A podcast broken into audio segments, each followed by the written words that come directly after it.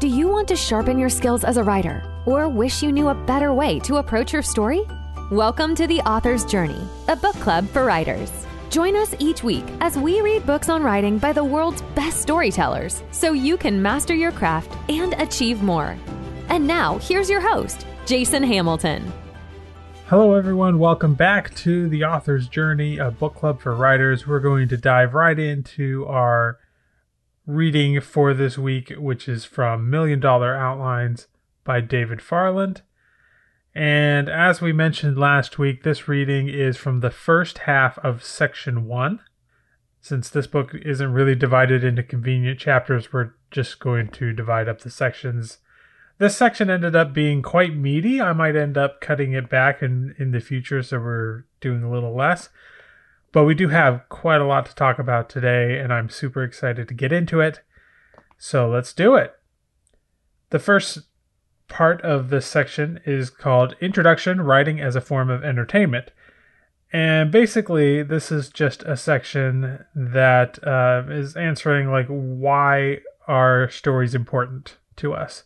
And he starts by talking out uh, talking about how the average person who takes up writing may do so for a variety of reasons, and that's certainly true. You know, everybody has different tastes, different genres, and we as writers definitely have different tastes, and we write for different reasons.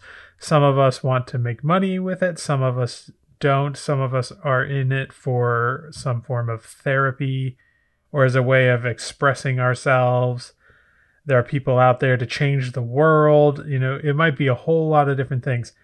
Now, one thing that Dave Farland here makes very clear is that if you want to make a living at this, uh, basically make money from writing, what you have to do is learn what your audience wants. Because if you don't know what your audience wants, then you're not going to be able to sell them anything and your audience doesn't care why you write. The audience is kind of oblivious to that. The audience has its own needs, its own wants, and you have to find what that is and appeal to it. So he then says, Why do people seek out stories? And I thought that the remainder of this section, where he goes in and kind of explains through all of this about why people love stories, was absolutely fa- fascinating. By the way, you might hear my little daughter in the background. She we live in a studio apartment and she is six weeks old. So uh, if you hear her, uh, that's that's normal. She's she's here. She's hanging out. Anyway, so getting back into it. So he actually gives us an exercise here to list uh, for those of us who are writers and who already have an idea of the kind of book that we want to write. He asks us to list five things that you feel most people in that genre would like to read. Since I write fantasy, you know, he actually gives a fantasy example here of like liking to escape to strange new worlds. And I would add, you know, seeing huge conflicts resolved and seeing heroes end up being greater and bigger than anything that could possibly happen in real life that's just off the top of my head. I didn't actually do this exercise properly, uh, but that's something you could do if you want. And I'm sure many of you may have done it. But he gets into the next section, which is what is entertainment and why do we crave stories?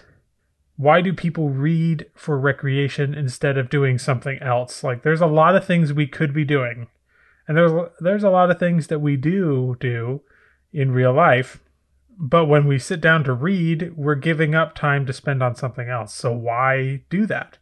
And this is something that he tried to figure out and spends the, the majority of this section on is trying to figure out why people want to read. And I think this is fascinating stuff, honestly.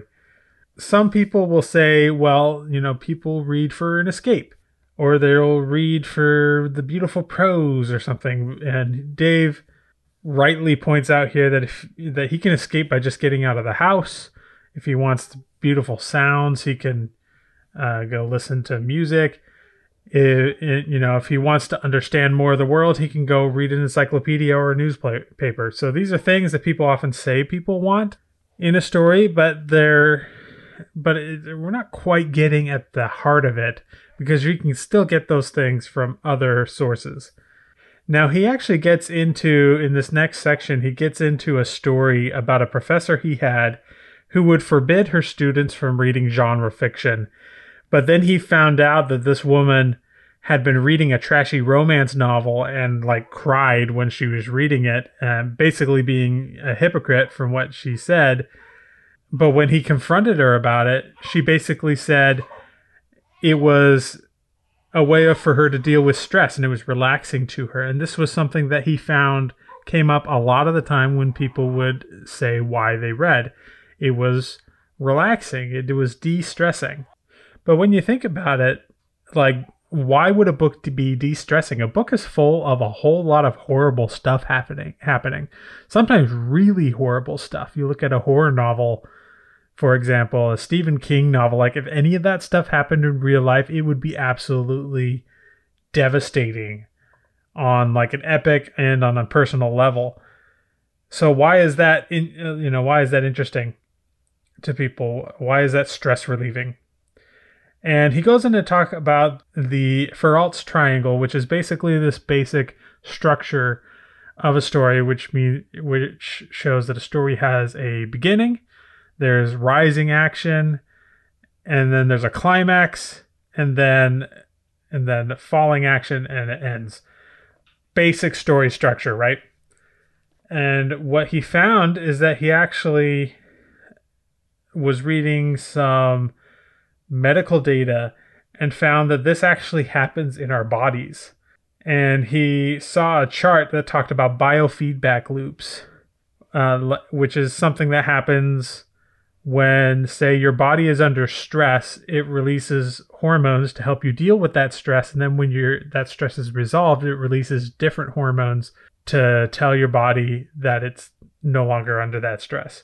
That's a basic example of a biofeedback loop but what he thought was interesting was that this seemed to mirror Ferralt's triangle in that there was some kind of pain causing an injury that pain would rise then it would climax, but then there would be endorphins that would match the pain, and then there would be a pain pain reduction, and then a new baseline created from that pain. And what he discovered is that this biofeedback loop was a lot like Ferralt's triangle, and he theorized that Ferralt's triangle that that this basic plot is a way of creating an emotional exercise for us that to handle stress. Now, he goes in and lists three ways in which we handle stress in life. One, we can remove that source of stress completely. So, this is like if you're stressed about money and you get a lot of money, that solves that particular form of stress. Or we can escape from the stress completely. So, this is be like taking a vacation, but this doesn't always resolve the stress, but it is one way to deal with it or we can perform an emotional exercise to help cope with the stress. And this is a this is almost like exercising our muscles which makes our muscles better able to carry weight. Emotionally exercising our brain to cope with stress helps us deal with that stress better. And he says the fascinating thing about a story is that it lets you escape from your stress and exercise simultaneously. So a story actually does two of these things escape the stress and exercise ourselves to cope with cope with the stress. Now, another quote here from the book that I really liked is that he says, When you read, you must enter a world where you are placed in a meaningful conflict, conflicts that build and deepen and grow. In other words, we exercise by dealing with imaginary conflicts. In short, as many other authors have noted, the situations that are intolerable to you in real life are those that you often crave in fiction. And I thought that was really interesting. And that's why conflict is often touted as this like central thing in storytelling. It's you see it everywhere in books on craft and when you hear teachers talking about craft is this thing of conflict. Like if there's not conflict driving your scene, then people will get bored. And that's, I think that's very interesting uh, that this basically explains why that is, is because conflict is what makes us interested, it's what exercises our brain in helping us deal with stress. And once we're able to get through this emotional emotional exercise, our body's actually better able to handle the stress. It's the kind of thing like, you know, if you stub your toe, it might hurt, but then if you break your arm, your tolerance for pain has suddenly shifted so that the pain in your toe is no longer as big. And the more pain you have, the actually greater that your tolerance for pain goes. And so that same principle applies in emotional stress is that the more you're able to exercise it, the more your tolerance for stress goes up. And that's why stories are interesting. And I thought this was really fascinating. The first time I've really seen it laid out like this. And I absolutely agree from my own perspective that what Dave's saying here is is probably right on. Now he does talk about some other things that are inherent in stories and why we read them.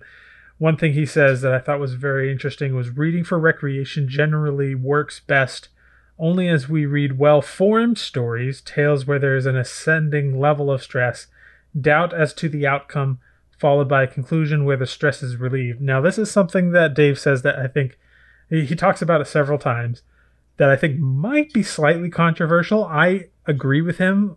Like, I agree with him completely, but I can see where there are instances where this doesn't necessarily hold up, and that is this concept of happy endings, or as he says, this this conclusion where the stress is resolved. Now that doesn't mean it has to be really happy endings, like everyone gets married and everyone's just happy happily ever after. But there has to be like some kind of satisfying, hopeful ending. And I I kind of doubt that that has to always be the case because I see too many examples of stories with no happy endings that nevertheless do exceptionally well. I would say I would point to Game of Thrones. You know, actually, I don't really know how Game of Thrones ends, but I do know that the general tone of Game of Thrones is that it's it's just not a happy ride for basically anyone. And another example I would point to would be The Walking Dead, very, very popular. Although I do think that The Walking Dead started to lose its popularity once people kind of figured out that it wasn't going to have a happy ending. That's just a personal theory because it was doing so well. And then it just got really just worse and worse and worse. And I feel like people got tired of it after that. So I think there might be something to, to this. Certainly the most popular stories of all time have these happy endings. You know, your Star Warses, your Lord of the Rings, your Harry Potters, all of those kind of stories tend to have more happy endings, or at least not horrible endings. Anyway, that was a bit of a tangent. But to sum up this section, he basically goes through and lists everything. And I'm just going to go through them real quick. Here are the basic principles of a well formed story, the kind that really suck us in and give us that sort of endorphin uh, release, that stress release. First, a writer's job is to guide the reader through a stress exercise. We talked about that. Uh, second, all stories must create a balance of stress. Now, this is something I kind of skimmed over, but something he mentions that basically you don't want to have too much stress or it'll just overwhelm the reader. That's kind of what I was just talking about with The Walking Dead. Or if you have not enough stress it'll bore the reader because like what's the point of reading this? Because there's just not anything happening. And so you kind of want to find that that middle ground there. Third not all readers will be pleased by the same story. That's another important thing that people are different. They have different genre likes and dislikes. They have different mediums that they you know not everyone's a reader yeah, so you're not going to be able to please everyone, but we do want to try and target the the larger groups if we want to have the sort of mega best-selling type of stories. Uh, fourth, am I on fourth? Yes. Fourth, stress levels need to be carefully controlled through the story. And so that's another that kind of goes along with it not being too high or too low, that it needs to be controlled so that you're not getting too much all at once and that it's resolved well at the end. Fifth, I must de stress my reader properly. And that's again what I'm talking about about the resolution to the stress. So this is this is all a carefully constructed journey, not just for the characters, but for the reader in bringing this stress to the forefront and then resolving it in a correct and satisfying way. So that's the end of that section. I thought it was absolutely intense and fascinating. I've never really seen story laid out like this, and I thought it was very interesting and illuminating to kind of discover in myself like, oh yeah, this is kind of why I read stories is to work out a lot of these problems without actually having to go through them. Anyway, we'll move on to the next section, which is what is story and how does it work? Can we define the term story? So I actually didn't mark up a whole lot of this section because he kind of goes into this he kind of he builds a story here with uh, a story about a guy who buys some lions and then they eat them and he kind of goes through and adds a lot of elements to this story to make it a story because he says like just saying that he's a guy who bought some lions and ate them is not really a story i would actually disagree on that part i think in the very very broad sense even me saying i walked from one side of the room to the other is a story because to me the basics of a story is like you have something happening you know, probably to a character. Like I'm, th- this is just I'm just saying laying this out right now as I see it. I, I couldn't necessarily back this up with a whole bunch of examples, but to me that is what a story is. The very basics of a story. Now, is it a good story? No. And I think what Dave is trying to get at is what makes a good story. And when you ask that question, I think you you come up with some different answers. So I'm going to skim over a lot of this section uh, because he gets into it, and then he kind of summarizes it at the end with a model for a story that was created by a critic from the Chicago Sun named Al. I don't. I'm probably not going to pronounce this right, but named Algis Budrys. And his model of the story is that a story must have a character that character must exist in a, a setting. There must be a meaningful conflict. So that's a conflict that would be particularly poignant for that character and, and not just like, you know, oh, he stubbed his toe, right? That's not a meaningful conflict. It's something that would basically define this person's life. Then there's a try fail cycle, which is something that David talks about a lot uh, where the character must try to resolve the conflict and then fail, and then he tries again with more resources and fails again. And then he makes one final attempt to resolve this problem with basically throwing everything he is possible at throwing at this conflict, every trying as hard as he possibly can, or she, to resolve the conflict. And he he or she may or may not resolve the conflict, but uh, we must be convinced that the character did everything possible. And then at the end, there is some kind of validation that comes from outside the character, uh, which is perhaps another important character congratulating the protagonist on some authority, a doctor or a policeman who looks at the fallen body of the enemy and pronounces the villain dead. So some way of validating that you did it, you you succeeded. So he then shows this triangle, the Feralt's triangle that we saw earlier, but with a slightly different shape to it, with a little bit of more of a jagged mountain look. So it's not just a triangle, because he's demonstrating these try fail cycles. You kind of go up, then you go down a little bit, then go up and go down a bit, a little bit. And this we see a lot in the hero's journey as well. Now, interestingly enough, this is a total side tangent, but I thought it was a really fascinating thing that I learned once um, listening to a guy who hosts uh, a podcast called The Soundtrack Show, and he was talking about John Williams. John Williams is, of course, the guy who wrote the music for so many classic films, but in particular, he was talking about Star Wars. And the main theme for Star Wars is actually a model of Feralt's triangle. Um, so you think about it, you go da da da da da. So you're rising, and then it goes, it falls a little bit da da da, and then it rises again, da da, and falls again, da da da da. da. So it's a series of rising uh, notes, and then falling, and then rising, and then falling, and then at the end, da da da da, and that's the return, right? The the resolution of the climax. Just a fun little thing that storytelling is not something that has to be part of a narrative. It can be injected into all sorts of things like music, for example. Sorry about that tangent, but it's when I was looking at this Feralt's triangle, I just that just came to mind. Anyway, moving on.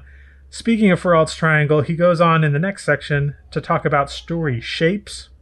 So you have things like the serial or episodic plot, which is just kind of a jagged shape of many triangles shut, uh, stuck together. And this is for stories that aren't meant to come to an end. Instead, the characters go from one adventure to the next. Lately, I've been working my way through the old Star Trek episodes, and so basically that's how those work. These are characters that are meant to be around for the next episode, and so it just keeps going.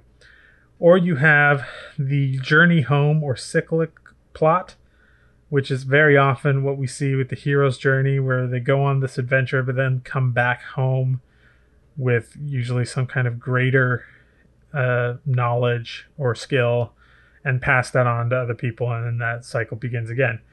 Or you have another one, which he calls the onion skin or Chinese puzzle plot. And this is often what happens in a mystery. Uh, basically, the, the shape for this looks like a target with multiple circles outside of other circles. You know, like a, like an onion. Un, yeah, ogres are like onions, right? And this is the kind you'll usually see in a mystery tale, which basically is a story where you have it as each layer is peeled away and resolved, you realize that it leads to some kind of deeper mystery and things get even bigger and bigger. Now, he does mention here, and I thought this was an interesting aside, that not everything fits neatly into these try fail cycles. Sometimes you might just have stuff happen to your characters in order for them to react to them. And uh, an example that he has about this is the Tom Bombadil part of The Lord of the Rings, which a lot of people say can just be quickly taken out, and indeed was taken out of the films. But if you did that, the story becomes far more linear, and sometimes adding things like that can sometimes make it interesting. In the case of Tom Bombadil, I do agree that it might actually be a tighter story without it. Uh, now, don't come at me all you Lord of the Rings fans. I love the Tom Bombadil, but it does, in my opinion, slow the story down. But you can have stuff like like that to mix things up a little bit. Um, he he puts it this way: such a story will tend to get bogged down as trivial incidents arise in the writer's mind and find their way onto paper. So you don't want to get too bogged down with these kind of things. Still, if you as a writer find yourself stuck for a bit, if you're writing a story and can't quite make out what should happen in the long run, it doesn't hurt to revert to this method for a scene or two as you let your subconscious work out the answer to your problems. So it is something you could do. Now, we're kind of getting towards the end of today's material and um, introducing the stuff we're going to cover next time. So he has, his next section is called Defining a Million Dollar Property. And basically, this is the idea like we we as authors want to write the series that's going to make a million bucks, right? And most, he says, most successful authors build their careers around one or two major intellectual properties. David Farland, uh, his major intellectual property is the Rune Lord series.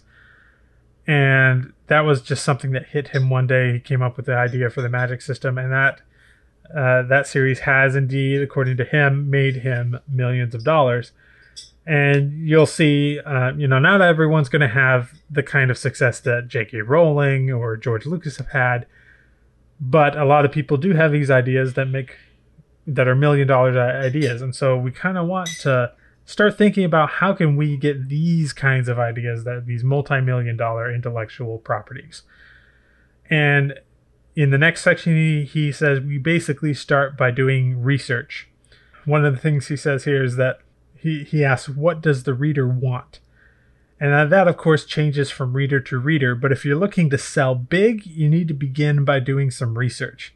And I love this because this is something we talk about in self publishing that in order to really have success in self publishing, you have to read things in the genre and make sure that your work is it fits into that otherwise your your readers won't like it and a lot of people think of that as selling out but it's uh, it's true like it, you know this is what people want. Like, why wouldn't you start by researching that? It's it's a very simple way to make your book big. Anyway, next time we are going to be covering more about that particular topic, how we can do the research to really have a popular book. One of the things he says here is that you've got to look beyond books because honestly, the readership for books is only in a couple of million. If you want to go really big, like Harry Potter big, you've got to look at film, video games, comics, all these different things, television, and see what those all of those stories have in common, especially the the mega bestsellers, right? So next time we are going to dive into that. We're going to start from the next section, which begins with audience analysis, colon film, and we will proceed up into the end of section one, and that will be our reading for next time. Pretty simple, basically everything from where we finished this week to the end of the section.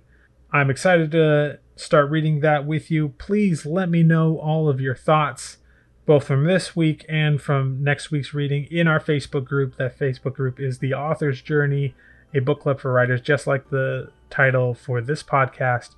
Find us there, start up a conversation. I'm excited to be there and talk to you about it. And I will see you next week when we cover the second half of section one. Thank you for joining us on The Author's Journey. Join us next time as we continue our exploration of great books on craft. And don't forget to leave us a review on Apple Podcasts, Spotify, or wherever you get your podcasts. See you next time.